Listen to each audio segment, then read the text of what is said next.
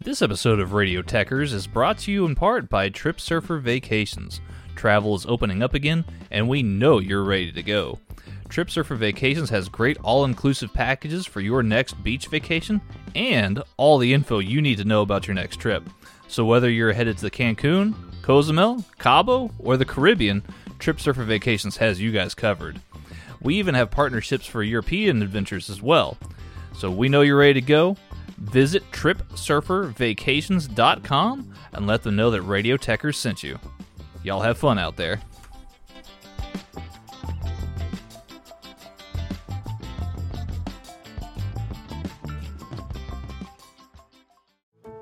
How did we become Central Ohio's most trusted team of orthopedic experts? We focus on what matters most, our patients. At Orthopedic One, we know we're only at our best when we're helping you get better. And every day, your commitment to overcoming pain and injury inspires and moves us. That's why we bring our best every day to earn your trust. Find a physician near you at orthopedicone.com. This episode of Headlock Talk is brought to you by Austin-based company Naturally Hims and their new line of CBD gummies. These gummies are made with 100% baked-in, pharmaceutical-grade, non-isolate-based CBD. What we're talking about here is the entourage effect. The entourage effect refers to the stronger effect you get when combining multiple cannabinoids together as opposed to just CBD. Full-spectrum CBD or CBD distillate tends to be more potent and lasts longer, which is what we're talking about here. Unlike some other brands that use a spray-on CBD, Naturally Hemp CBD distillate is baked in, so you know you're getting the full dose with each gummy. I personally use them for all kinds of things like sleep aid or muscle pain. And did I mention they taste great? They got 5 flavors, strawberry, green apple, lemon lime, watermelon, and get this, the orange flavor has vitamin C in it. Ooh. So if this sounds like something you could go for, head over to your nearest Create-A-Sig vape shop and pick yours up today to see for yourself the difference Naturally Hemp gummies can make in your life.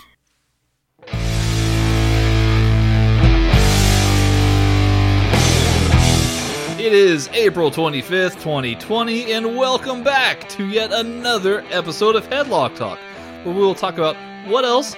The NFL Draft! Yes, the Broncos are drafting really well. The Aaron Rodgers is pretty upset. Wait, this is a wrestling podcast, right?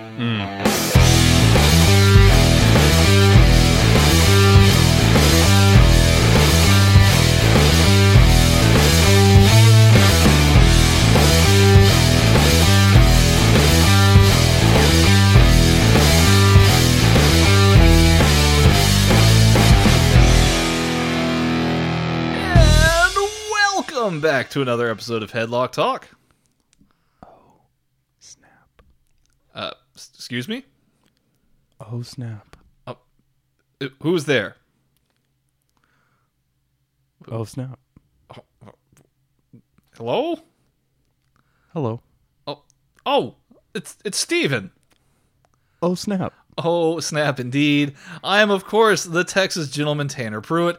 And as always, right across from me here, the one, the only, Mr. Stephen Grudy. Howdy. Howdy, Stephen. How's it going, sir? It's going well. Yeah? Yeah. Doing all right? Yeah. Not too bad. Yeah. Not too bad. Looking good. Got your Ciampa shirt on. Thanks. Yeah. Yeah. Yeah. No one will survive. Yeah. Yeah. 100%. Yeah. No, honestly, this is probably my favorite wrestling t-shirt that I have. It is a gorgeous wrestling t-shirt. Or the Mustache Mountain shirt. Ooh, that's a fantastic shirt. Mustache Mountain shirt. I wear that all the time. Yeah. I do, too. It's like really, really soft. Yes. I need to get more, though. I need to get, like, I need to get so many more. So many more wrestling shirts? Mm-hmm. Mm-hmm. Yeah. Yes. I still need to get that, the Moxley shirt. Yeah. I know you're kind of on the fence about that shirt. Yeah, so, like, okay. We're talking about the unscripted violence one with the orange Mox spray paint on the back. And that's a good-looking shirt. Mm-hmm. For everybody out there who has it or who likes Jon Moxley shirts, good for you. You're supporting a very good professional wrestler. This is true. I simply just am very partial to the New Japan Death Rider shirt that Jon Moxley has. It's a dope one, too. It has the Grim Reaper on it. It says, Death Rider. Yeah. And it's like, it's metal. I do like his champ shirt, too. Yes, that one's probably the best looking one. The champ shirt's I think cool. It says Mox on the AEW title. I'm still surprised that they didn't spray paint the belt, if I'm being honest. Yeah, I know that you wished that once upon a time. I did. But, like, it was one of those wishes where it's like, I almost figured, like, they were going to. You know? Like, I'm wishing for it, but they're going to do it anyway, so why am I even wishing for it? But then they didn't do it. No. And I'm kind of confused about it, but whatever. Yeah. Yeah. It's a beautiful belt, regardless. It is. Yeah. It is a good belt. I know that we did the intro talking about the NFL draft and stuff. We're going to try and have some fun here with this episode because the news this week has just been just terrible. Yeah, it's not the happiest thing. It's not good. So we're just going to have some fun here for a little while, if you don't mind, you guys. One of the more interesting headlines this week, Rob Gronkowski. Yes. The Rob Gronkowski. He's come out of retirement, and the New England Patriots and the NFL have traded him to the Tampa Bay Buccaneers so he can reunite with Tom Brady once again. Yeah. Oh, man. Yeah. Odd times. That's so weird that he got drafted to Tampa Bay, of all places. Well, he got traded. Right, yeah, right. He got traded off there, and he's now in Tampa Bay. Well, but it makes sense because WWE, it's in Florida, all the stuff. Yeah, and those things, right? Yes. But more wrestling related here. WWE wants him to continue to defend the 24/7 title while in the NFL. So, Steven, what do you make of all of this? I mean, you better give that man a bunch of money. Ooh. Honestly.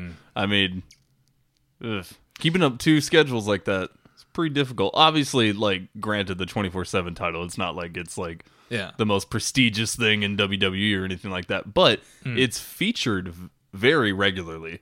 Like, you see it all the time. Yes. So, I mean, man, are they going to try to have Rob on there all the time? Like, I don't know. Or is the 24/7 title going to get the Universal Championship treatment where you see it every 4 months? I mean, I wouldn't.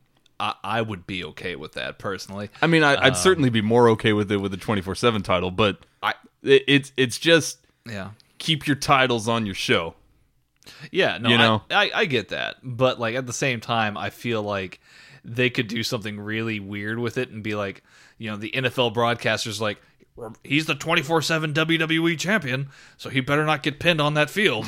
And then, like, the referees now have a new job on the field where they're like, oh, Rob's down. 1, 2, oh, kick out. And then, like, just make it fun. Yeah, just give me Rob Gronkowski versus the NFL commissioner for the 24/7 title. Rob Gronkowski versus... What's his name? Oh, I have no clue. Roger Goodell. There you go, yeah. That's him. Good times. I'd watch it. Goodness. Yes, more realistically, I imagine they'll probably have Rob drop the belt to Mojo Rawley or something. Yeah. Something dumb will happen. Yeah. I mean, either way, it'll be a short reign. I don't even know if he'll go through one defense of it. You know? Yeah. They might have something weird on the field where like Rob goes to celebrate with like the cheerleaders after a touchdown, and like one of the cheerleaders is disguised, and it's actually like Mojo Rawley. I hope that's the case. There's a WWE ref. He's like, oh, 1, 2, 3, and then like Mojo Rawley runs out with the title. See, I want this to be as like stupid as possible. Yeah, I want Mojo to be just in like this like latex mask with like a blonde wig, and he's like wearing the shorts like the movie White Girls. Yeah exactly. And then he just peels it all off, gets the 1, 2, 3 on Gronk, and then Gronk sells it. He's like, oh my god, who is man, I might watch NFL just for that schoolboy pin, and that's it. yeah brilliant. Like I said, I would watch it. Yes. I'm just saying. Yes. It wouldn't be the greatest thing ever, but I'd watch it. It would be fun. Yeah. I would like it. But no, realistically, yeah. It'll probably be Mojo. Just take it off of him. It'll be some, publicity stunt kind of thing, and then that'll be the end of it. Yeah. Yeah. Yeah. I could see that happening. I really don't see them trying to, like, keep it on him for any extended period of time. Yeah, like... you've got like defensive linemen, like right. new 24/7 champion. Oh my god! Weirder things have happened. Yeah, so we'll just have the 24/7 championship just like transcend all of American pop culture. Only exists in the within that WWE NFL realm of things. Yeah, yeah. And then like it's just like then like I don't know, William Shatner gets the title somewhere. And, 2021 Selena Gomez. Yeah, 24/7 championship gets pinned by Justin Bieber. Mm-hmm. Yeah. Mm-hmm. Something weird will happen there. Yeah. Yeah. Good times. David Arquette. Oh. He's really trying hard out there, you guys. Come on. Mm-hmm. Give old David a break. Steven Trucks. It's whatever.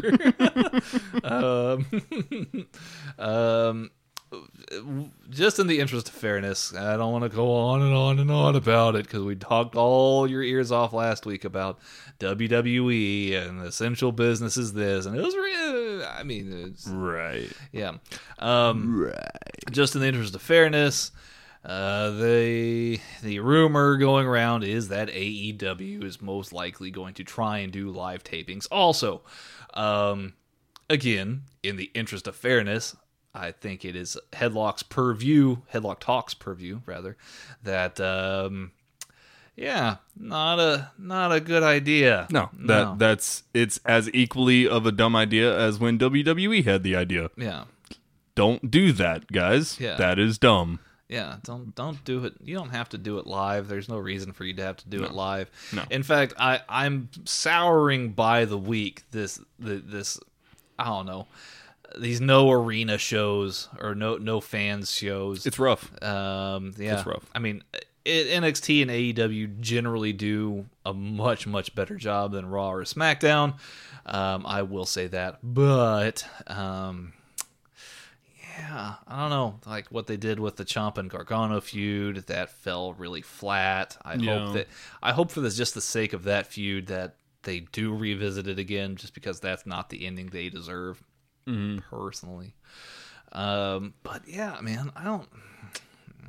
Well, I mean, we've talked about this before, and you know, obviously, with WWE situation, they have years and years and decades and thousands of hours of content that they could, put up in place of whatever they're going to be doing live shows for. Yes. But even on the AEW side of things, I mean, obviously they're a newer company. They don't have that backlog of content that WWE has, but they still have a lot of content that they could show. They do still have a lot of content, and this could be a perfect opportunity for some new content. Maybe start doing some behind-the-scenes stuff. Maybe something like the 24 series that WWE does, following Jon Moxley, following Jericho, Cody, anybody. Like, this is a good opportunity to start doing things like that. AEW fans have proven with shows like, Being the Elite, Being the Inner Circle, Dark, these internet-based shows, that a lot of the AEW fans clamor for this kind of stuff. So, I mean, this could be a perfect opportunity to start doing that. Right, and I could see that. Something else that they could possibly do is maybe do an hour of cutting promos, show a few matches or whatever, like tape the matches for especially for the TNT Championship tournament. Yes, like do that, have a main event match, and then maybe show like I don't know an episode of Being the Elite. Yeah, or an episode or two of that, and just be like, hey, this is some stuff from like. That's like proto AEW. Mm-hmm. Here you go. Even like All Out stuff, like anything, Yeah, 100%. I don't know. I understand you don't want to necessarily like recycle content, but I mean, yeah, these are weird times that call for some new business tactics. Yeah, continuing the status quo in a time like this, probably not the best idea.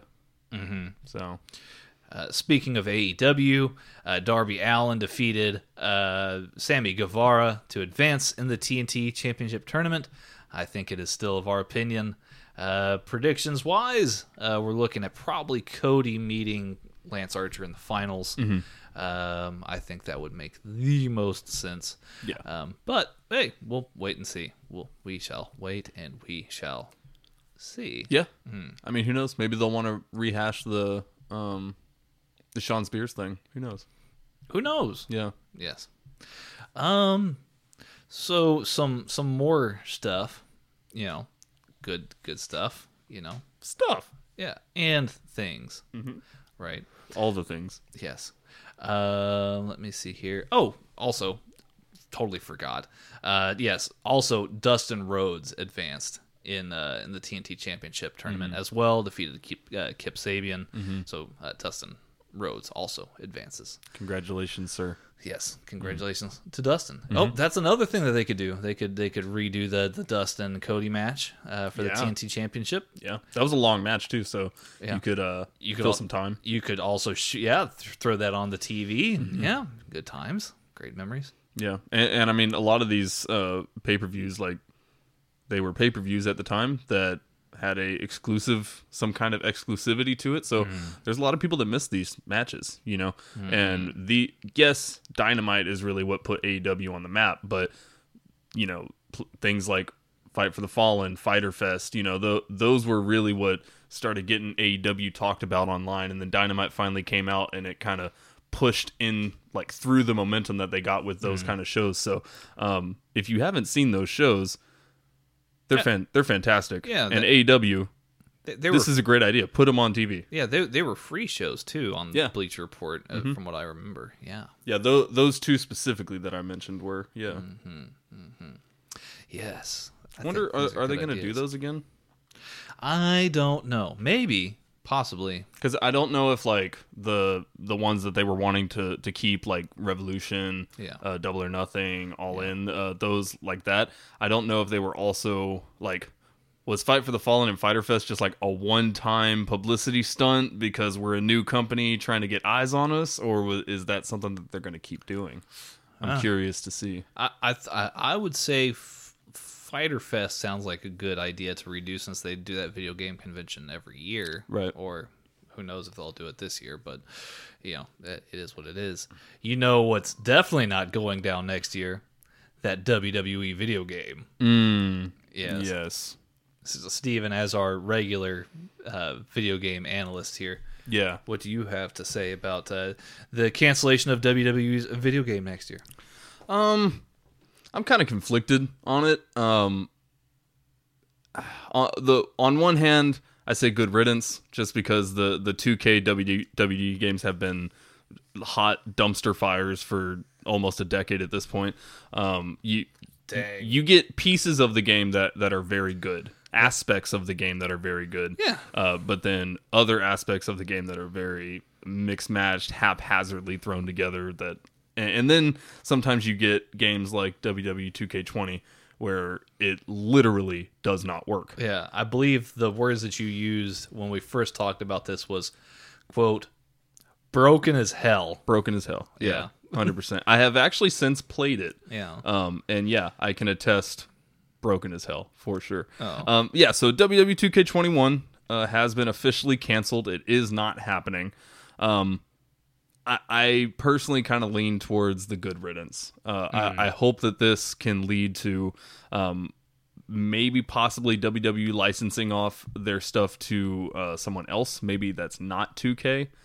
That would be probably a good idea. Yeah, and I'll get into that a little later on who I think should take it. But dropping some hints. Huh? Yeah, dropping some hints. But yeah, it sucks when any game's delayed or canceled, but in this situation it hurts to say, but I'm kind of glad, actually. Well, fair enough. You know, you never know with these kind of things. So yeah, maybe you're right, maybe it'll move on, but we'll wait and see. A little later, you said you're dropping some knowledge. Yes, I will be dropping just a tad bit of knowledge, just a tad bit, just a tab. I don't know. You ever drank Tab? Yes, it's awful. Really? Yeah. I've never had it. Not a fan. It's like it's a kind of like an older soda, right? It's like an older diet soda. Oh, I see. I believe. Is diet the original Tab? There is no non-diet Tab. Tab Cola. Yeah, it's a diet Coke drink. Diet Cola soft drink. Anything that describes their flavor as cola is usually pretty gross to me. Like Coca-Cola is the OG, and nothing's better than that. Pepsi, come at me because you suck. Pepsi is awful. Yes, Coca-Cola, this is Tab Cola is actually Coca-Cola's first ever diet drink. Oh, snap. Yes. Okay, so they made Tab before Diet Coke. Yes, introduced in 1963. Damn. Yeah, that's old. An old beverage. Yeah, well, I mean, Coca-Cola itself is hundreds of years old. Yeah, but that's... Or over 100, at least. That's different, though. Like, that's like saying McDonald's is old. It's like, well, yeah. But it's McDonald's. Like they're an American thing. Like it's part of the culture. You know what I mean? Who's older, Tab or McDonald's? Probably McDonald's. I would think. And they were like the 40s, right, when they first came out. I think. Yeah, the 1940s. Yeah. Interesting. There you go. Good times. All the things. I don't know how we started talking about McDonald's and Tab Cola. I don't know.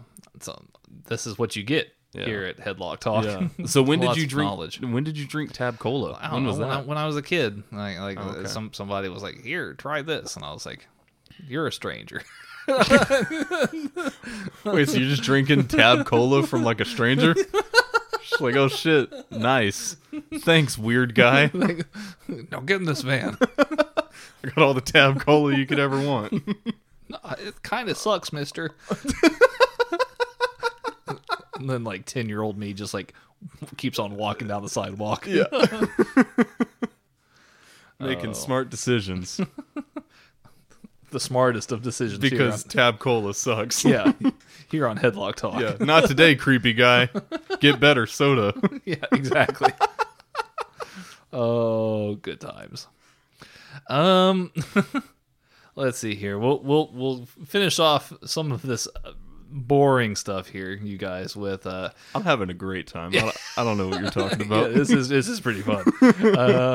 Talking about Vince McMahon's quarterly investors call. Yes, if you guys are into that kind of thing. You could actually Google search Vince McMahon investor call, and one of the first links should be a website called The Motley Fool. That's great name. MOTLEY FOOL, The Motley Fool. They will be they've got a full transcript actually. Doing the Lord's work. It's there are some odd spots here with Vince McMahon particularly, but you know, one of the things being reported going around right now is it seems as though Vince, he really misses Brock Lesnar. Like, he really misses him. Let me see. I'm trying to find a proper quote here. Yes, this one's actually per GiveMeSport.com here. Writer, let me see who wrote this. Who did this piece of work? Oliver Browning. So thank you, Oliver Browning, out there at GiveMeSport.com. There's a quote here. We no longer have Brock Lesnar, but we have a new champion and a lot of new performers coming in. That's the reason.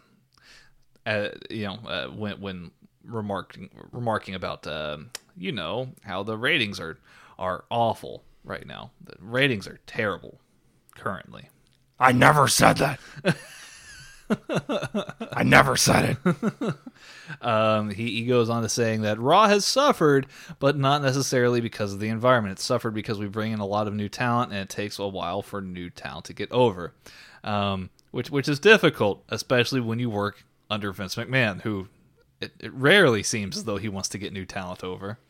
Just very odd. But you can tell in those sorts of words that he does believe to some extent that the missing piece of the puzzle here is Brock Lesnar. Steven, would you watch more Raw if there was more Brock Lesnar? Is that a real question? Yes, I'm asking you a question. I mean, if Brock was on every episode of Raw, as like a real person, a regular, like not as Brock Lesnar, the Ultimate Beast. But like as an actual wrestler that WWE has built up. Yeah.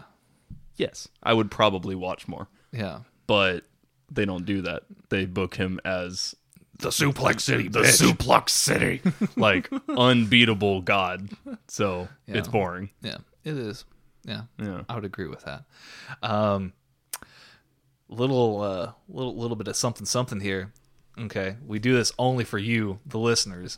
Okay, I wasn't going to just like go out there and like give this out to anybody, but Headlock Talk actually put in some secret microphones into the room during the investors' call at WWE headquarters, and we have some shocking audio of what took place after the investors' call, ladies and gentlemen. Some shocking recordings here. So, without further ado, we'll go ahead and play these recordings here, okay? All right, just hang tight real quick. Hey, you with the face, come here. Yes, sir. What's your name, kid? I am Desmond Cacciatore. I'm one of your new staffers. Is that your real name? Yeah, Desmond.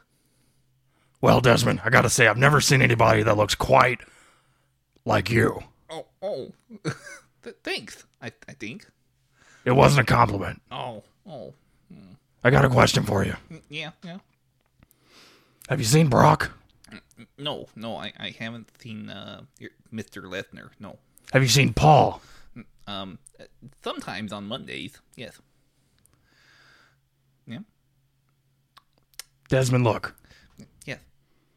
Can I be honest with you? Sure. I've only known you for a little bit, but I feel like we have a connection. I need to say something to you. We've just met, but it's a pleasure meeting you, sir. Yes, I'll sit here and listen. Yep. Mm-hmm. I miss him, Desmond. Oh. I miss him so bad. Oh. Well, I'm sorry to hear that. I have nightmares. Oh. You know, Brock, he's just really something special. He had everything. No, stop talking. Okay. He had everything. The look. The voice. We didn't hear him talk much, but the voice. We had Paul. We had everything we needed. You know, he was like a son to me. But you do have a son. No, he was like the son I never had. But you have a son. Shane, Shane. He's your son. You mean the guy that tried to buy WCW from me? Well, was that not a story? No, he's not my son. Oh. He is not my son. Oh. Now, Brock, that's a son I could be proud of. Okay. I got some work to do. And now the XFL is going downhill. It's looking like we might lose that too. Well, yeah, I mean, but there's always the NFL. What is that? Yeah, football. Football. You mean to tell me that there's another football league? Yeah. You don't get out much, do you? Hunter said we should have trademarked football, and I said no. God damn it. You're fired. Okay, I'll go get my things. Get out. We're done here. Yes, truly shocking and riveting audio here from the offices. That's some really insightful footage. I wonder, why is no one up in arms about how he's treating that? What I can only assume is an intern. Yeah, he sounds just like a regular staffer there. Yeah. Vince, I understand you're under a lot of stress. Mm. You have the XFL thing going on. You have the backlash with WWE. Yeah. You're letting a lot of guys go. I understand you're under a lot of stress, but man, this guy's just trying to help out. Yeah. He's got Vince has this new lawsuit with Oliver Luck, who was, I think, the commissioner of the XFL. He's apparently he was wrongfully terminated. Right. I heard about that. Vince clearly has a lot on his mind. And by a lot, we mean Brock. Yep. Yeah. It can only be Brock, of course. Yeah. Very, very interesting stuff, to say the least. Yeah. Let's wrap up the WWE end of things here. Money in the Bank. Yes. Coming up here on the 10th. And we haven't had a chance to really yet to talk about it. The card's not finalized yet, obviously, but they're doing something a little bit different this year. Both the men's and women's Money in the Bank matches, as I'm sure you've been told, they're going to be taking place actually at WWE headquarters, where they will fight from the first floor onwards up to the very top of WWE headquarters, where there will be some sort of briefcase hidden somewhere, or maybe it's in plain sight. Who knows? Yeah. I don't really know. Yeah, that's about it. I feel like with that, Vince just watched like the movie Rat Race and was like, I think I can do it. Yeah, I mean, who knows, dude? It's certainly weird. I'll say that. It certainly sounds weird, but I mean, the Boneyard match sounded weird, and the Funhouse match sounded weird. This is true. So I mean, who knows? This could be spectacular. You know? Yeah. I'll say this is... I'm more excited for this Money in the Bank than I probably was last year. So, I don't know. We'll see. Yeah. We'll see. Yeah, we'll see how things go. Mm-hmm. And then, you know, after it's done, yeah. We'll see what went down. Yes, exactly. Yeah. No, I mean, at the very least, you got to give it to WWE for trying something new in these times, you know. Obviously, they got the whole backlash with, you know, starting live shows again, which we've been part of that backlash. I still stand by that being a bad idea. But, you know, some good publicity for them right now is probably not the worst thing. Not in the least bit. Yeah. Also on tap here, we have Bayley versus Tamina for the SmackDown Women's Championship.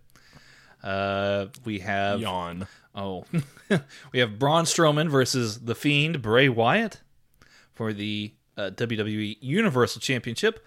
And Drew McIntyre will be defending his WWE Championship against Seth Rollins. So, yeah, that's what it is. You know, Money in the Bank. Yeah.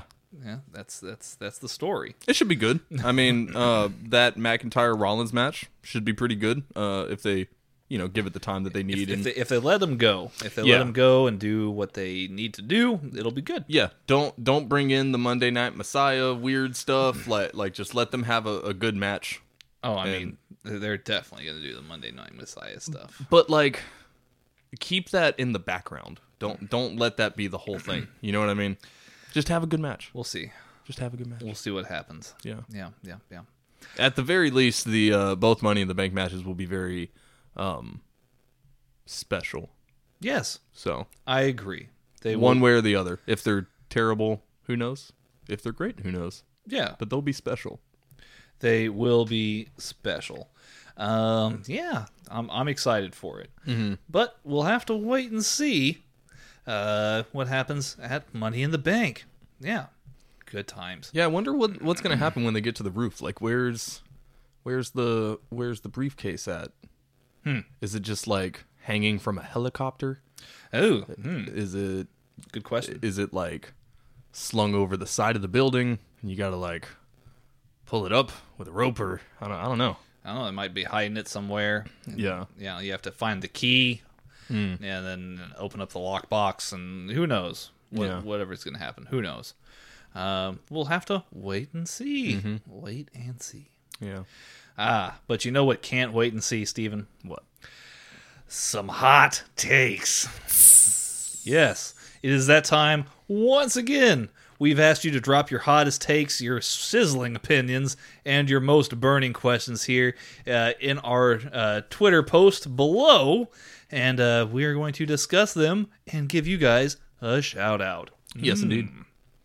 Yes, spicy. Hot takes. Hot takes, indeed.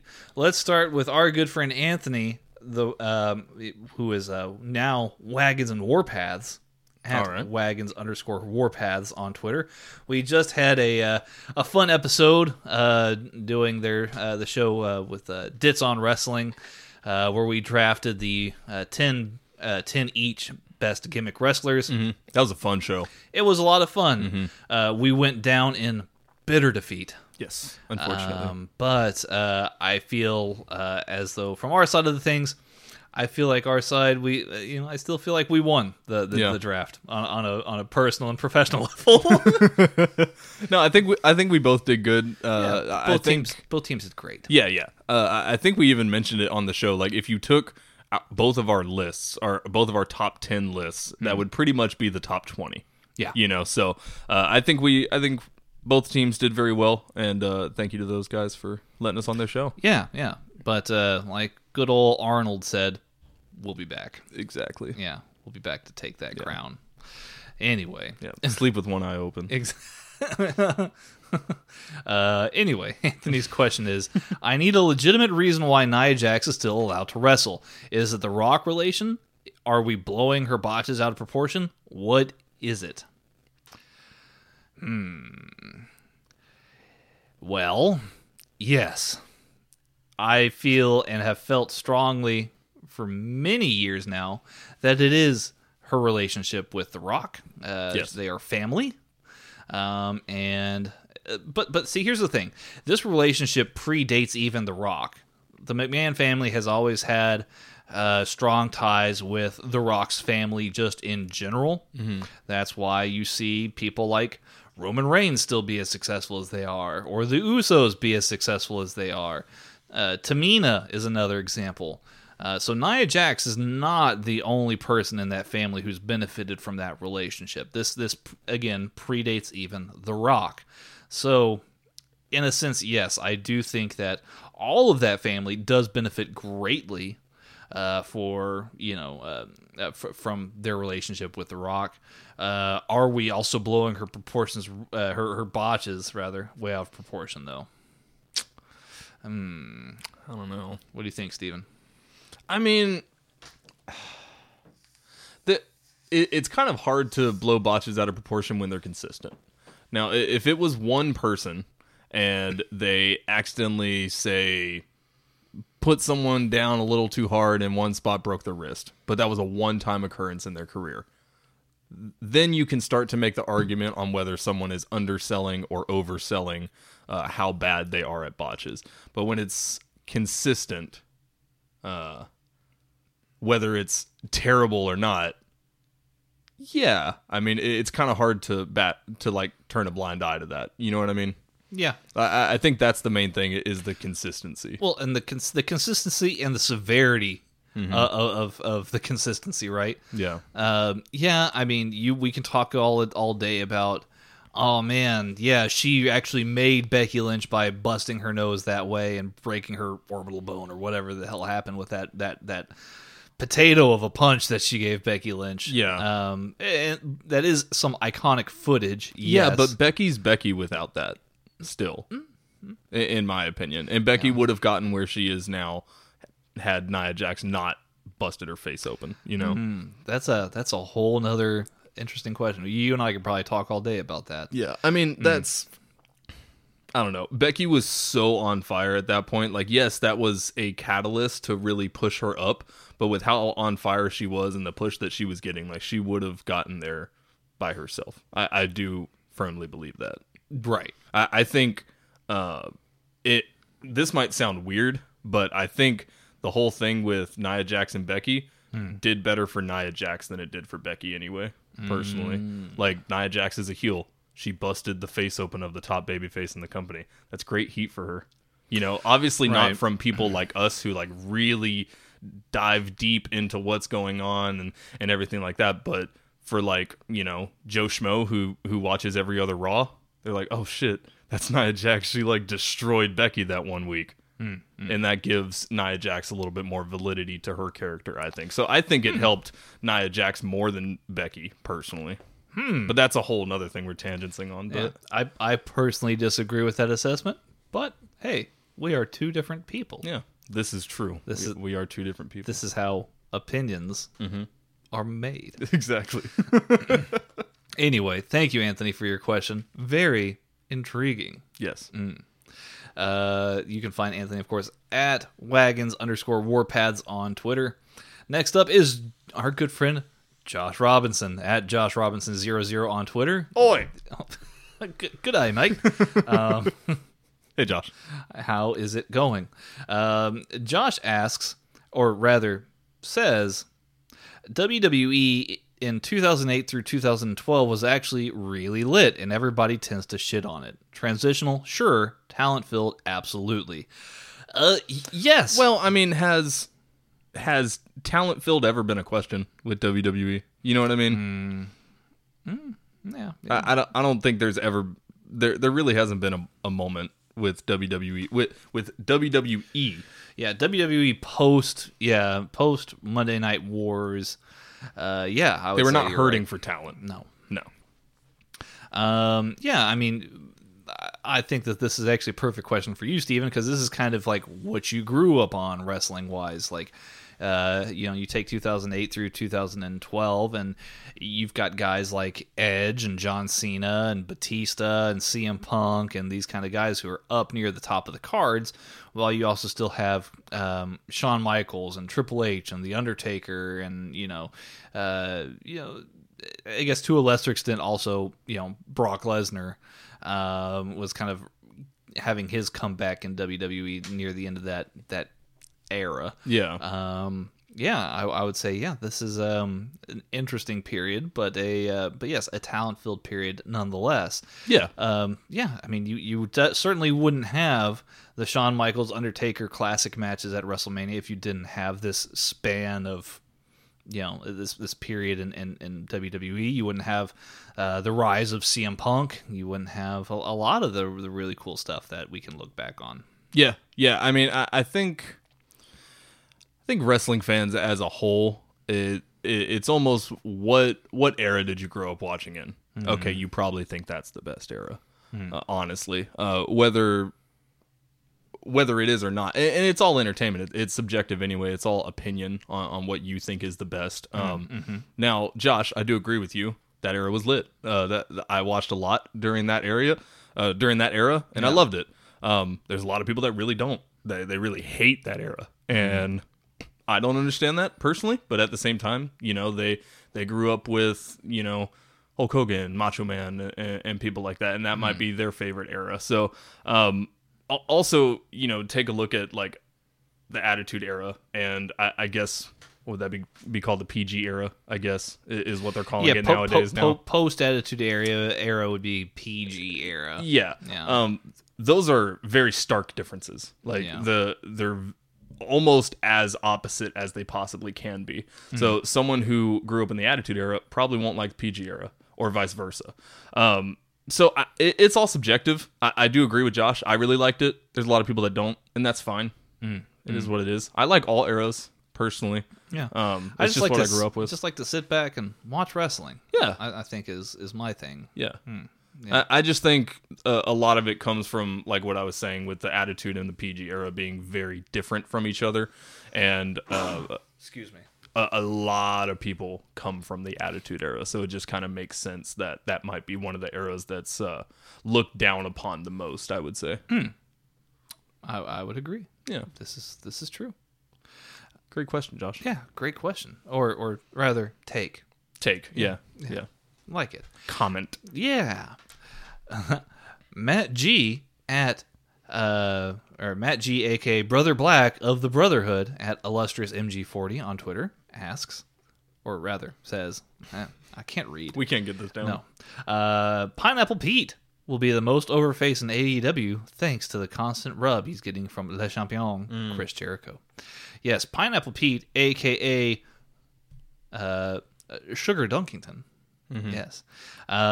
Chris Jericho was talking up, Sugar Dunkington because he had a pineapple Hawaiian shirt on. Started calling him Pineapple Pete. Mm-hmm. Yeah. Whether or not he gets to be the top babyface in AEW, I mean, AEW somehow, some way, if WWE is like, not in a metaphorical sense, the Titanic, but rather a very large ship that is very hard to steer. AEW seems to be kind of like a, what are those things? Like a jet ski. Oh, I see. Where they can just, or like a wave rider, those kind of things where you can just kind of like bop and move and you kind of do these things. Yeah. AEW seems to be a lot more flexible to those kind of things. Now, is Sugar Dunkington being the top babyface in the whole company a good idea? Time will tell. Yeah, I mean, we'll see. He has Orange Cassidy to compete with, and that's a tall order, right? That's a very tall order, even just for like the top comedy performer. Yeah. I mean, I will say though, look at how Chris Jericho built up Sammy Guevara.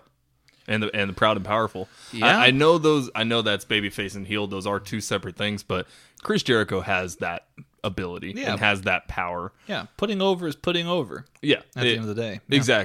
Exactly. And with Chris Jericho in the mix right there, they're not going to have any problems putting people over. Yeah. So I don't think so. Now, is he going to be the top babyface of the company? I don't think so. No one's jumping off that freshly squeezed train anytime soon, but I don't know. We'll see. Yeah, we shall see. Let me see here. So thank you for your question. Again, Matt at illustriousmg40 on Twitter. Thank you very much. We greatly do appreciate the question. Yes. All right, next question here. Preface this here by saying... Josh Robinson, and our good friend Mags at DEJ Kirkby on Twitter have formed a truce, a temporary ceasefire on Twitter. Good for them. Good guys. Good for them. Yeah. Mags, all pods at DEJ Kirkby on Twitter says, in honor of our truce, my take is that at Josh Robinson 00 is among the very best creators and people in general that we have in our community. # cold take. Oh, yes, that's a chilly take right there. That's man, love is in the air. Yeah, you would think it's Valentine's Day. Yeah. Josh replied, OMG Mags, heart. Yes. Oh, look at that. Oh, these guys here. Old rivalries. Right, blossom into new friendships. Yeah, I believe this is how DIY got back together. Yes, right. Yep. Actually, that is over Twitter. That is 100% actually how that happened. So thank you, Mags, again at DEJ Kirkby. Yes, and congrats on your truce, guys. Yeah, I'll be there for the wedding. Yeah. May your alliance be ever fruitful. Yeah. Been playing a lot of Civilization recently. Ooh, we'll have to talk about that. I've been thinking about picking. You ever play Civilization? Picking that up. No, I haven't, but I saw it on sale on PlayStation Network. Yeah, Civ 6. Yeah, Civilization 6. You like strategy games? I can get into it. I've been playing the OG Final Fantasy VII. Yes, nice. I did buy the Final Fantasy VII remake, but then you told me that it is only part of the original game and that we have to wait for the rest of the games to come out. According to my brother-in-law John, it is disc 1. That sounds about right. Mm-hmm. Yeah. Disc 1 of the original PS2 game. Yeah, I'm about 6 hours deep into the OG version. Nice. The graphics, they're abysmal, but it is what it is. Well, I mean, but like it's like saying Savage and Steamboat from WrestleMania 3 is abysmal because it's just an older. It's an older. That's very thing. True. That's true. It was still an example of the highest quality. At that time. It was very cutting edge for its time, for sure. Yes. I enjoy the story and the gameplay as well. Obviously, that's what keeps you playing. Yeah. Anyway, SCW Wrestling Channel at SCW_Steve asks, "What are your thoughts on the Drake Maverick storyline in NXT? Do you believe it's a storyline or work?" This is referring to, of course, Drake Maverick is actually. No longer with the company, but he's still doing the Cruiserweight Interim Championship Tournament. I don't know. See, I almost think that it is a work to an extent. Let me rephrase. I definitely think that they fired him at one point. Now, I also believe that based on his performances in the tournament, they might choose to keep him just because, like, he might show out and it might be like a whole thing. Like, WWE wasn't even like keeping it a secret at all. They were like, yeah, he was fired on Wednesday and like blah, blah, blah, blah, blah. Like on commentary, like on NXT TV. And it's like, wow, that's weird. So that kind of makes me believe that he's going to still somehow be in the works. They could obviously rehire him at any point. Right. But we'll wait and see what happens here, Steven. Yeah, I mean, just based on the fact that they're mentioning it like on TV makes me think that it's a work. It might be like a fight for your life, fight for your job kind of scenario. I don't really know, but I will say if they didn't want to draw attention to it, they wouldn't have. So just the fact that they mentioned it at all, they want us talking about it. So I don't know. Take that how you will. We'll just have to wait and see. They got a response to their question. No, just, no, on Twitter at MetsFan76. They say, if they're really using his firing as a storyline without him being invited back, WWE is truly evil. It's all caps. All caps there. That is some heartless shit, using a man's loss of income as a source of income for themselves. Wow. Yeah. I mean, it's not a good look. I mean, yeah.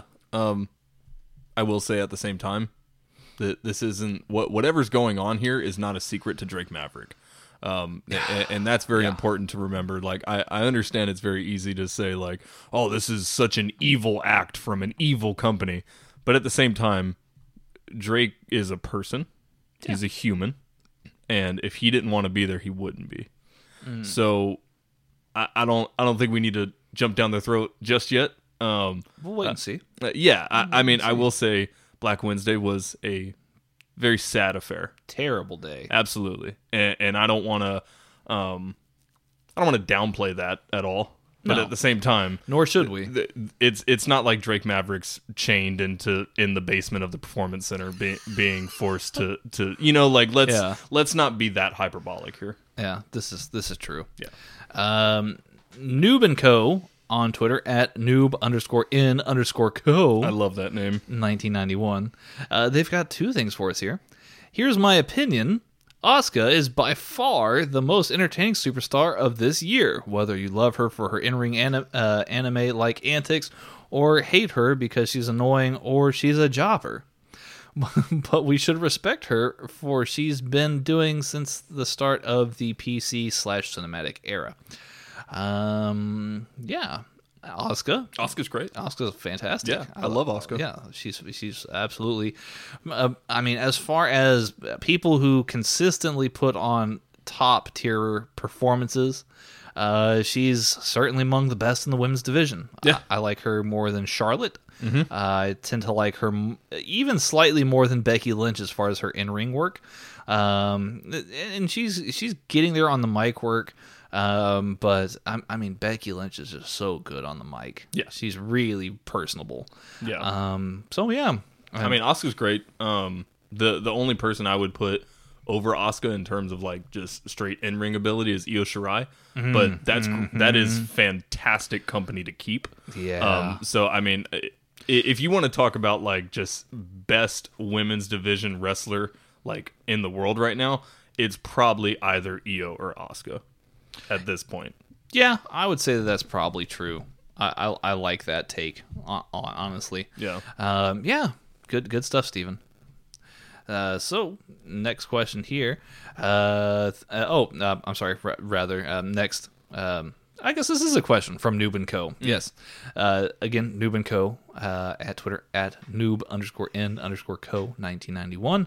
Here's my question: what do you think of the current status and position of Asuka on the WWE Raw roster?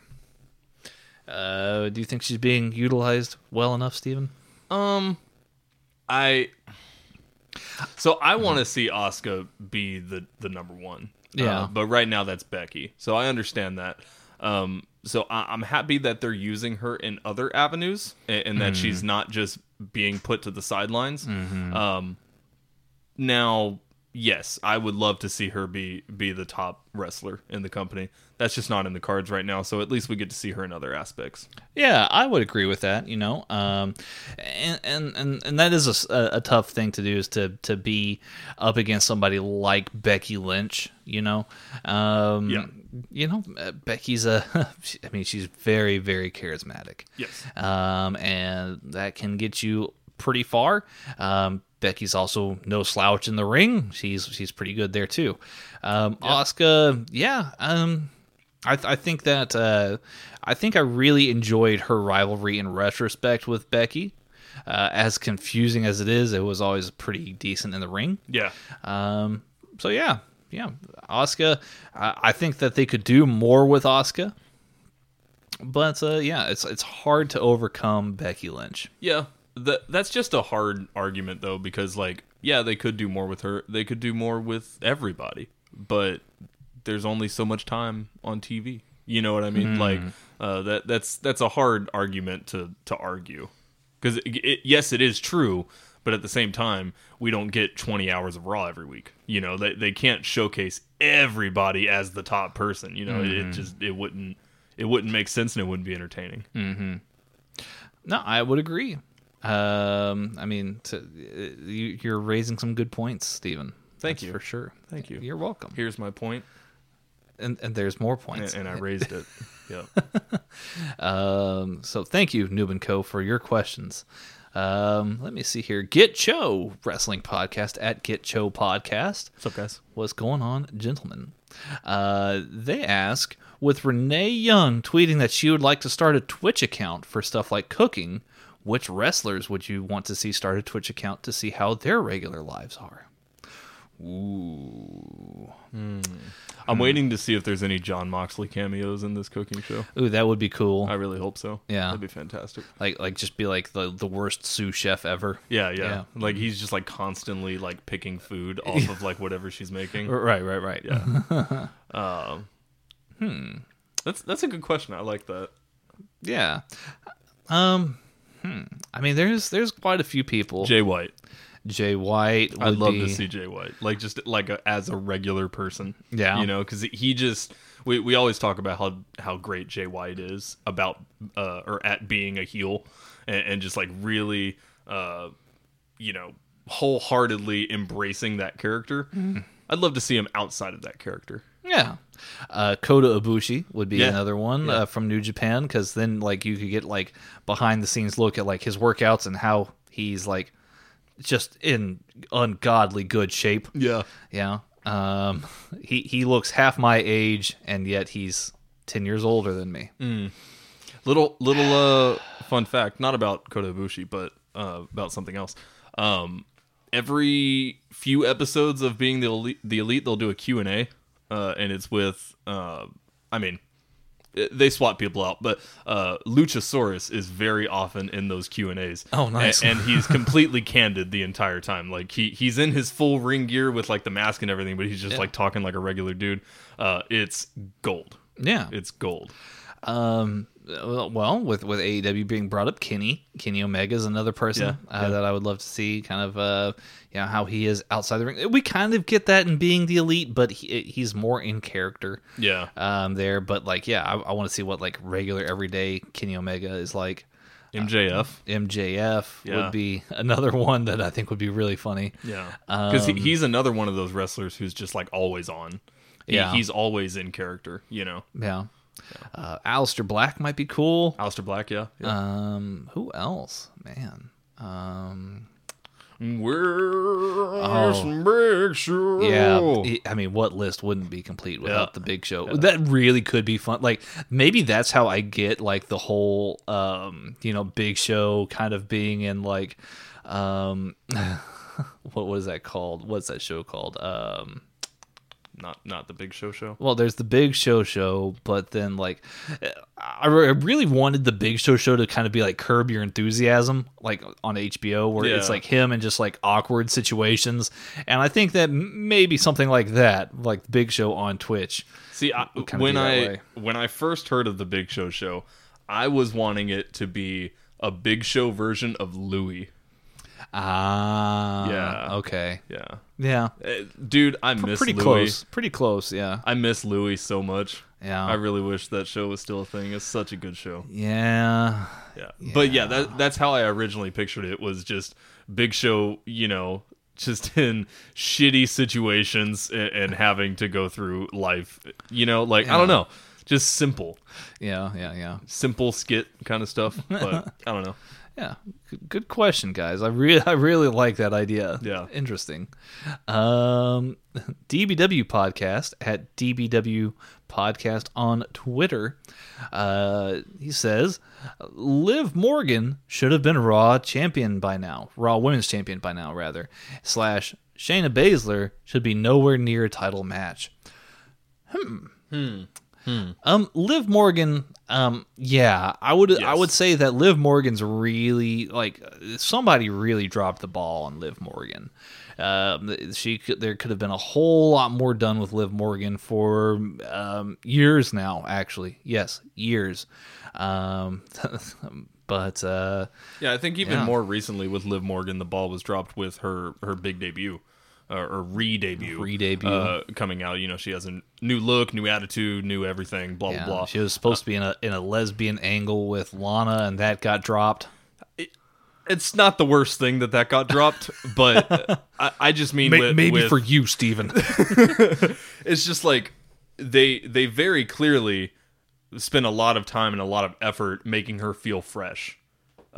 Yes. And then now they're putting her... and a bunch of things that don't feel fresh.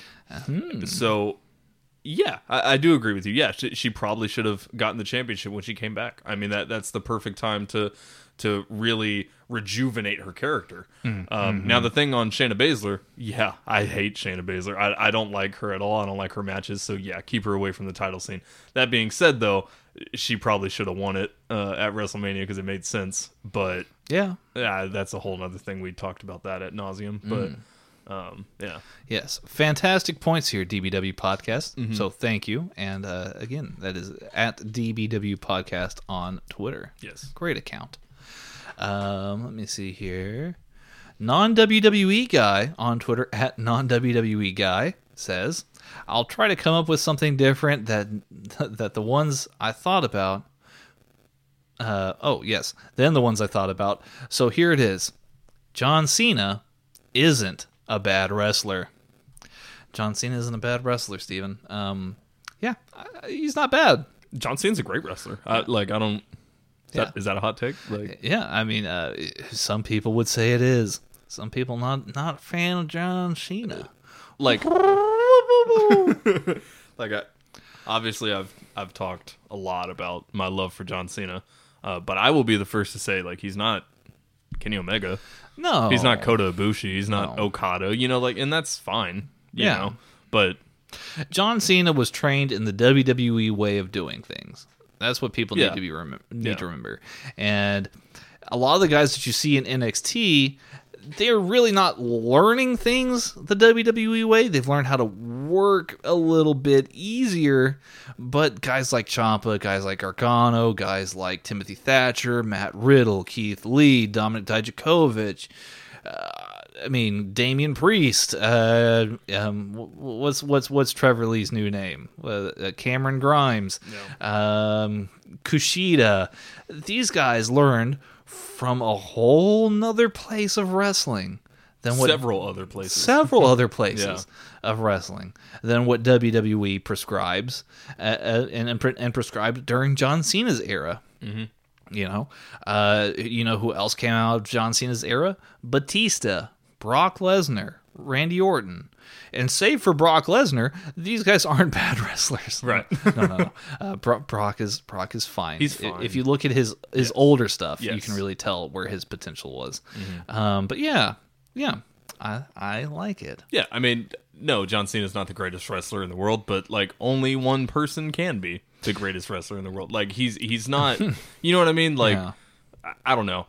Plus, you know, in-ring work is only one aspect. You know, there's a lot that goes into, you know, being a successful professional wrestler. And I think his in-ring work is, you know, more than adequate for you know, the types of things that he does and the characters that he plays. So yeah, I would agree with that. I think John Cena's great. Oh, well, there you go. There you go, folks. So thank you, non-WWE guy, for your question. Let me see here. Hallway Wrestling Podcast at Hallway Graps Pod says, Kushida should be next NXT champ. That arm breaker spot off the top rope was fucking class. Ooh, I missed it. Was it intense? It was pretty dope. Oh, shit. It was very, very dope. Now, NXT Championship, I mean, that's a pretty far step. Yeah. It's a pretty first step there.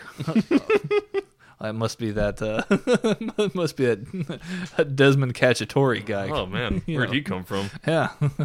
We're going to have to hire him. Cause, he was in Connecticut just like a few days ago, and now he's in here. Packing his bags. Crazy. Already got fired. Yeah.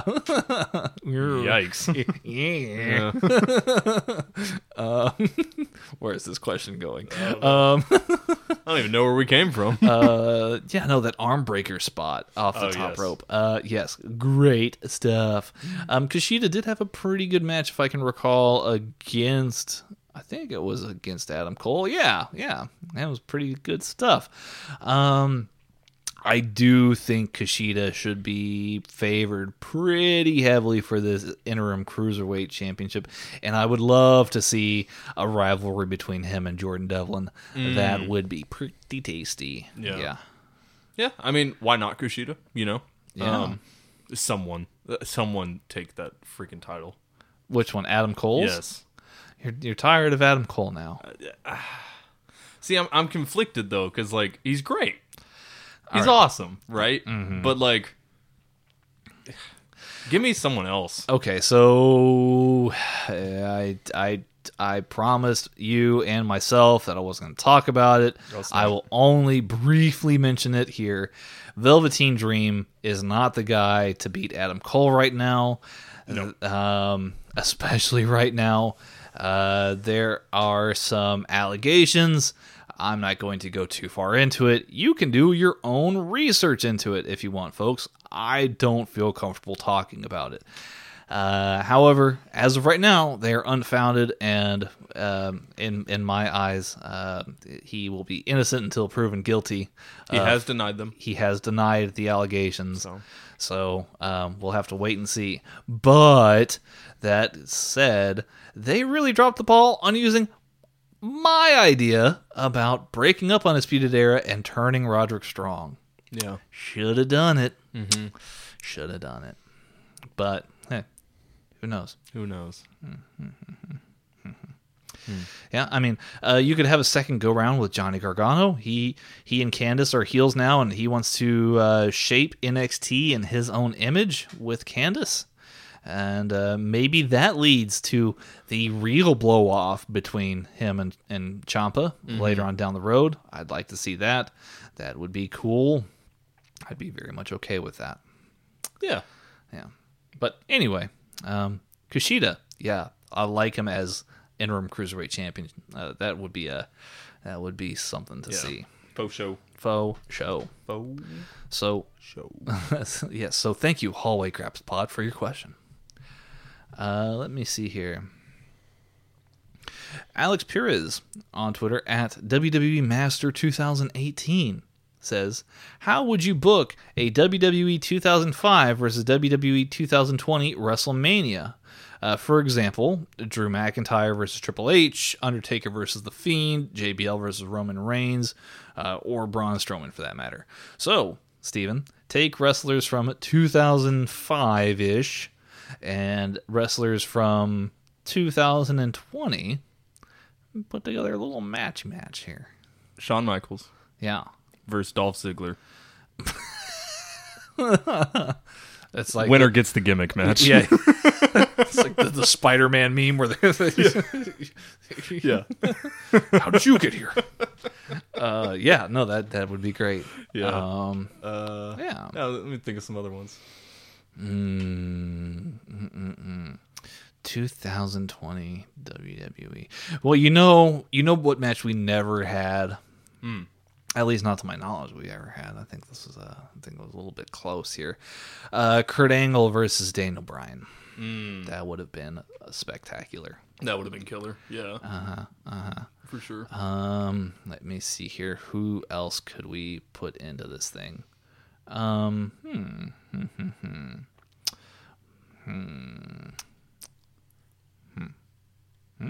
Fiend. Okay. Versus Boogeyman. Ooh. You'd really have to, like, build the Boogeyman. Like, you'd really have to.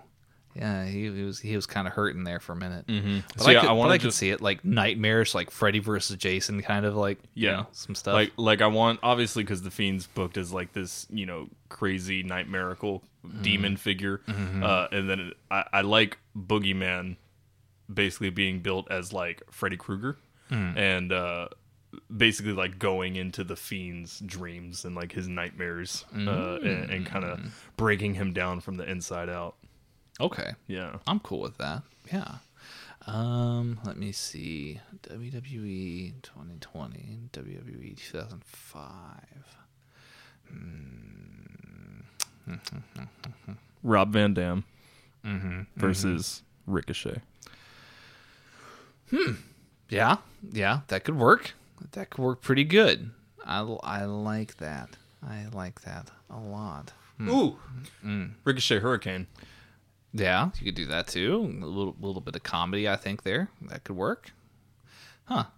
Good stuff so far, Steven. Never mind. Hey, you got a lot of ones there. I was going to say another one, but I'm not going to. Oh, okay. That's fine. I'll tell you later. Okay. Fair enough. Do you have any more, Steven? I wanted to use Walter in something, but I can't find somebody off the top of my head who would work really well. Great Khali. Oh. No? Okay. Okay. Not Great Khali. Okay, that's fine. No. Not a Great Khali fan, huh? I mean, no. I'm not a fan, but I'm not a fan, you know? It's just like, he was there. He was a large man that was there. This is true. He was there. Yeah. Yeah, I think maybe even a match like Kurt Angle versus Walter would work. I'm throwing Kurt Angle in there a lot. Hey, Kurt Angle's great, man. I don't blame you. Kurt Angle's fantastic. So Kurt Angle, Walter, American Hero versus, like, I mean, you know, foreign heel from Austria. This one's for the history fans out there, folks. Anyway. You could kind of do something special there. Very intriguing questions here. So thank you, WWE Master 2018 for your question. Zach Khan at blue_eyed prince asks, or rather says, Bayley's reign as SmackDown Women's Champion has been quite a dull reign, in my opinion. Don't get me wrong, it's had a lot of potential, but heel Bayley and the title have just played second fiddle to Sasha the entire time, and the title should have been taken out of that story for its own benefit. Let me see here. I don't think Sasha's been, like, in the picture the whole time. Heel Bayley's been around for a little bit now. Yeah, certainly not the whole time. I think it's just the fact that she's there all the time now. Yeah, that it seems like she's been there the whole time. I do agree with the overall sentiment, though. I mean, Bayley turning heel is kind of like John Cena turning heel, right? Like, you know, you watch it. You watch it, sir. But I mean, it's the same thing. Bayley was designed for the kids. You know, maybe she felt like she needed to do something different, or maybe other people felt like she needed to do something different. I don't know. The problem with Bayley's, I didn't mean to cut you off. No, it's fine. The problem with Bayley's heel turn is that it never felt believable from the start. Even like, when was it? What pay-per-view was it? It was like SummerSlam? Was it SummerSlam? I don't quite remember. It was it's been a while. Yeah, I think it might have been SummerSlam, but like that first initial when she, like, lost the title and she's, like, crying outside the ring, and then, like, that was the last time you see face Bayley. And and then just from that moment on, it's just like I can tell that you purposefully changed your character. You know what I mean? It didn't come about organically. And I think that's the biggest problem with Bayley, is that it's not believable in any way. For me, fair, at least. Fair enough. Well, there you go, ladies and gentlemen. Last but certainly not least, Mike Charlip at MikeJC821 on Twitter. He's got a round of questions for us this week. Alrighty. So, yeah, time to get down to business here. So, again, Mike asks, or rather says, Vince McMahon actually said that ratings are down because Brock has been off TV. How is that possible if he never does anything when he's there? How does 3 minutes of standing there doing nothing affect ratings? Maybe try making the show interesting instead of making excuses. Facts. Well, I think you've got your answer there, Mike. Yeah, Vince McMahon said that. We heard the very startling audio taping. We played that earlier for you guys. He's obviously very flustered. Yes. Very. Very, very flustered. Yeah, I mean, yeah. Whenever they announce Brock's on Raw, I'd be intrigued to see how much of a ratings boost that those actually get. Because for me, he doesn't really, like you said, add a whole lot besides standing there while Paul Heyman talks. Yeah, well, I mean, even if there is, like, a big spike in ratings whenever they say, like, oh, hey, make sure you catch Raw, Brock Lesnar's going to be on it, I'm sure that's, like, a one-time spike, because even if that works and they're like, oh, my God, I need to catch Brock Lesnar on Raw tonight, then they'll watch it and they'll be like, oh, he was there for 3 minutes. Next time they say that, I know he'll just come out for 3 minutes, so I'm not going to watch it. So I'm assuming that that's like, even if there is a spike, it's a one-time per viewer spike, you know? Because no one's going to watch that and they're going to be like, oh, man, I need to see the next time he walks out and does absolutely nothing, you know? Fair enough. Oh, goodness. Let's see here. Another one from Mike. I really hope Deonna Purrazzo goes to AEW and kills it on a national stage. Yes.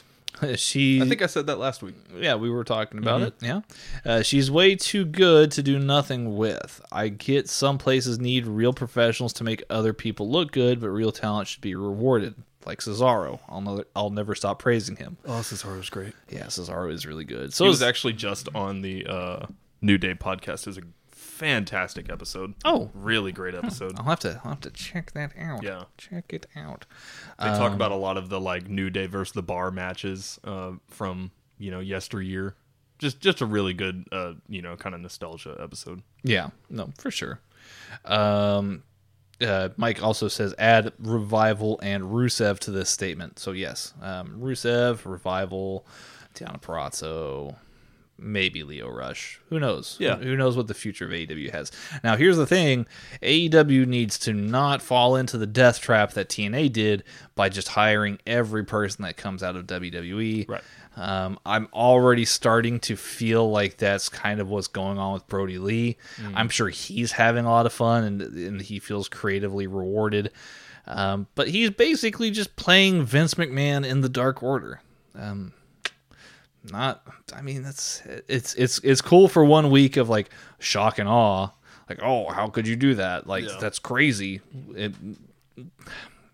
You also don't want to get into the trap that WWE has laid for themselves, where they're just scooping up all the talent, all of them, and then you get to the point where you have, you know, the world's most bloated roster, and you know half the talent on the roster, or even more than half, is never even shown or anything like that. So you don't want to walk into that trap either. This is true. It's definitely a slippery slope to go down. You want to get the ones you can, for sure. But you also need to make sure that you can actually use them. Yes. Yeah, I would agree. And then last but not least, Mike Charlip once again says, I wish Nia Jax would go away forever. I didn't miss her at all when she was gone. She deserves to be off TV till she learns how to wrestle. Couldn't believe she called out Rhonda for being unsafe when Nia hurts everyone. Now, I agree with the overall sentiment here. But the image of Nia Jax being thrown into some kind of black hole portal where she goes away forever into the never world of who knows what goes on behind those dark holes. Right. We've seen Intergalactic, right? Or rather Interstellar. Interstellar. I think that's the movie. It's a great movie. Yeah. Those places can be very scary. So going away forever, that's quite the statement. Yeah. Yeah. I mean, I don't care for Nia Jax personally. I'm sure there's some people out there that like her and want to see her on TV. More power to them if you're a Nia Jax fan. I barely even noticed when she was gone. I don't know. I don't care for Nia Jax at all. So yeah, I mean, I agree. I don't care for her. If she left and didn't come back forever, okay, cool. I mean, I don't wish anything bad. Like, what's her real name? Like, I don't wish anything bad on like her, the person, like the person, but like the character of Nia Jax and the personality of Nia Jax being on WWE. Yeah, I can live without it. All right. Well, thank you, Mike Charlip. Again, he is at MikeJC821 on Twitter. I believe he's been dropping some audio blogs. So check those out. Very cool. He's shared with me some other future upcoming things that he's been working on. So those are all very exciting. So keep an eye out for. Yes, Mike Charlip at MikeJC821. There we go.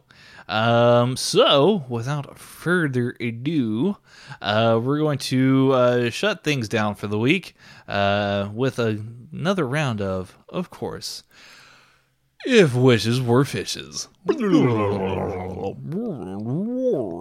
underwater. Yes, ladies and gentlemen, this is indeed If Wishes Were Fishes. If you've been with us since the beginning, you already know the rules. But if this is your first time listening to Headlock Talk, at the end of our episodes, we play, of course, If Wishes Were Fishes, where we each take turns making a wrestling-related wish, and the other grades them, indeed, in terms of fishes. Yes, indeed. Yes. Very exciting. Steven, I think you hinted at a wish earlier. I did. Do you want to go first? Sure. Yeah, I can go first. Okay. It's a quick wish, so I can get out of the way. So we were talking about WWE 2K21 being officially canceled. That is a thing. And then I said, maybe give it to someone else, right? Take 2K out of this. And I firmly believe that. I do think that 2K is one of the main reasons that these games have been hindered so long. I mean, they're the people who do NBA 2K as well, which we can go on and on about the dumpster fire that is NBA 2K. Broke as hell. The only progression in the game is through buying virtual coins with real money so that you can upgrade your characters. And WWE 2K games were definitely going in that direction for a very long time. So, blessing in disguise that it got canceled. WWE, take this as an opportunity to take this contract away from 2K and give it to, If Wishes Were Fishes, THQ Nordic. Ooh. Yeah. So, THQ Nordic is actually a hybrid studio based out of Norway, maybe? That would make sense. I believe it's Norway. If they're Nordic, that would make sense. Yeah, I just couldn't remember if it was Norway or Finland.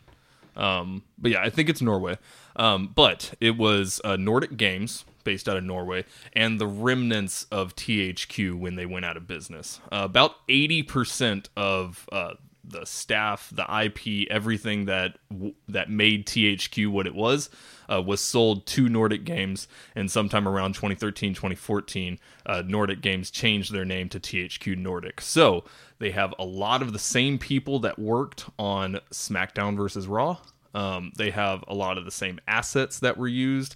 They have engines that were used. They have the rights to it, like all of this other stuff. All the SmackDown vs. Raw games were some of the best wrestling games ever made. Now, obviously, you can go back a little bit further, and we can talk about No Way Out. We can talk about No Mercy, which are all great, great games, 100%. But if we're talking about the single most consistently great series of wrestling games, we're talking about SmackDown vs. Raw, and that was made by THQ. So, If Wishes Were Fishes, WWE gives all gaming rights to THQ Nordic. Wow. Yes. That's quite the wish here, man. That is quite the wish. And in rewarding you, so I'm actually going to give you 12 catfish, because that is the cat's meow. I like it. Yeah, I like it. I would like to see them reinvent these WWE games to be much more enjoyable, like how I remember them as a child, than what they are now, which are just practically unplayable, to be quite honest with you. Yes. I don't like a lot of the systems that the 2K is using with like combos and like, you know, if you climb the ladder for this. I mean, I'm sure Josh can argue with us on this because Josh loves the games, but yeah, the absolute worst design choice that 2K has ever made is the pin count mini game. Yeah, that happens. They use it with like submissions as well. Yeah, yeah. So basically, what it is there's this wheel that comes up and spins. Whenever you go for a submission or a pin count, there's a little dial that spins in the wheel, and there's one little green area in that wheel. And what you need to do is you need to stop that dial in the green area. If you don't, then the pin continues and you don't kick out. Once you hit it on the green, you kick out. The problem with this system is that it's random. And it makes matches end unspectacularly, because you can be having a crazy 25-minute WrestleMania barn burner where this guy is just laying in to this other guy, very clearly winning the match. 25 minutes in, he messes up the pin count mini game and loses the match. It's the dumbest, most idiotic thing that's ever been added to those games. Yeah, fair enough, man. I definitely get that, and that is why I'm giving you 12 catfish. Thank you. What you got for me? Well, so a couple weeks back we were talking about, I think there was a question asked about how we would introduce the Revival into AEW, and I think I finally found a way. You see, I'm intrigued. Go on. What we do here, this past week on Being the Elite, we actually had a match, quote-unquote match, with Nick Jackson and Matt Jackson. Now, the Young Bucks never really face each other, but I imagine if they did do it in a serious fashion, that it would actually be quite great. Yes. So I think maybe as a one-off one week, perhaps on Dynamite, they say, you know what, you know, that match on Being the Elite, it was all for fun and whatever, but, you know, we're kind of losing our edge. Let's go out there and really test each other, right? And, you know, they go out, put on an excellent 20-minute match, and then, you know, out through the crowd, you know, the Revival jump the guardrails. They're, you know, in hooded sweatshirts or whatever, and, yeah, they are the Arrival, of course, and they use just fists and beat down both men to ruin what is definitely a very good match between the Jacksons, and that's what really engulfs the flames in the feud between the Arrival and the Young Bucks. I like that. I like that a lot, for sure. It's definitely, you get good heat doing that, for sure. Attacking the Young Bucks. I mean, well, that's free. That's free heat, especially, you know, after if they put on a really, really good match. For sure, yeah, because you don't get to see them in singles very often, let alone with each other. Yeah, and for Revival or the Arrival to come in and just like ruin this like unique event that's happening, definitely some good heat. In honor of that wish, I'm going to give you 4.5 smallmouth bass. Ooh. And the reason for that is because there's nothing frilly about the fish. No gimmicks, no nothing. It's just a smallmouth bass. You know, there's nothing crazy about it. Just like with the Revival, they're just fists. Just fists. No flips. Exactly. Yep. Well, that has that's been a lot of fun. Yes. Yes, I guess it's time that we say goodbye this episode. Yes. But I believe, Steven, you have album of the week this week. I do indeed. Yeah. The day is April 25th. Yesterday, Dan Scavin Dance's 9th studio album or 10th studio album came out, depending on whether you count their first LP as a full album or not. But either way, this marks the weirdest departure for the band, I would say. They're going into a lot more different genres that they never went to. There's actually a song that is entirely in Spanish, and it's very like Latin like fused basically. There's some heavy songs, there's some poppy songs, there's some punk rock songs. They do a lot of just really weird stuff. And I really like it because with Dance Gavin Dance, they have a very unique sound to them. And every single album, they find a way to change almost everything about themselves while still remaining them, if that makes any sense. Yeah, that makes sense. Yeah. Just absolutely great singing. Tillian Pearson has one of the most insane voices ever. John Mess, he's started to do some more melodic kind of screaming. Will Swan, obviously their guitar player, fantastic guitar work throughout the entire album. There's some really like deep chugs, really heavy stuff, but then he also does a lot of like really nice melodic sweeps. It's just a really, really, really solid album. If I had to put the album into one word, it would be weird. It's a super, super weird album, but if you've been listening to Dance Gavin Dance for a while and like a lot of their other genre stuff, this one's for you because it shows pretty much every aspect of the types of music that Dance Gavin Dance can put together. So Dance Gavin Dance, Afterburner. Fantastic album. Highly recommend it. Well, cool. We'll have to check that out then. Yeah.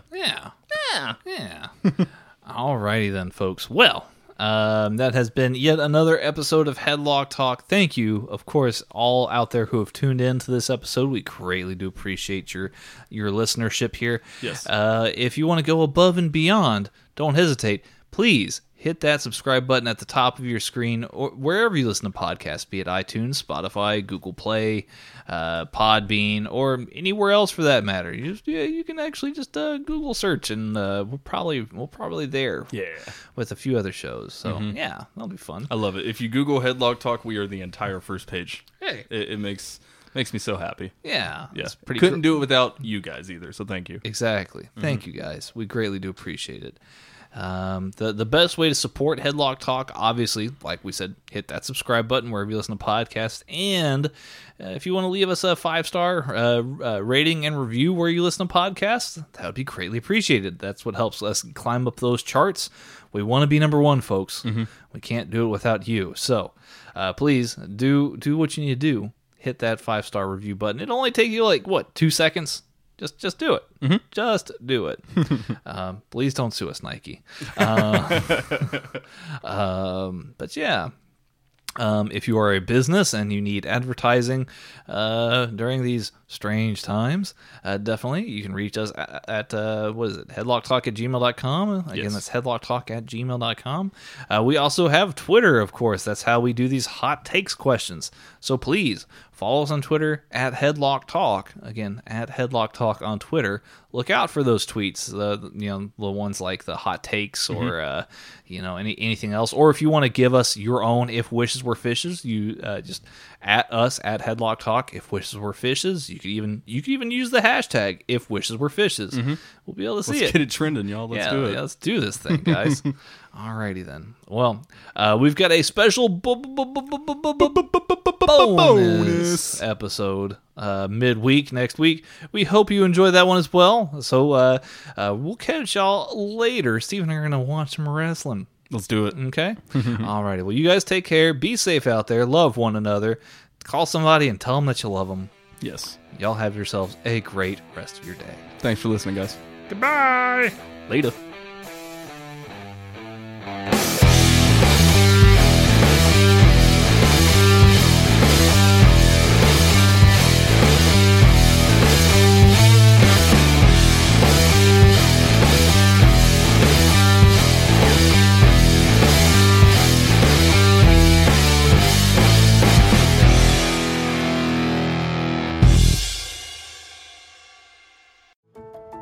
We become Central Ohio's most trusted team of orthopedic experts. We focus on what matters most, our patients. At Orthopedic One, we know we're only at our best when we're helping you get better. And every day, your commitment to overcoming pain and injury inspires and moves us. That's why we bring our best every day to earn your trust. Find a physician near you at orthopedicone.com. For the ones who know that a little late is always too late, and that the clock doesn't stop just because you're missing a part, Grainger offers supplies and solutions for every industry, And our KeepStock inventory management solutions help ensure you have the right stuff in the right place at exactly the right time. Visit Grainger.com/KeepStock to learn more. Grainger, for the ones who get it done.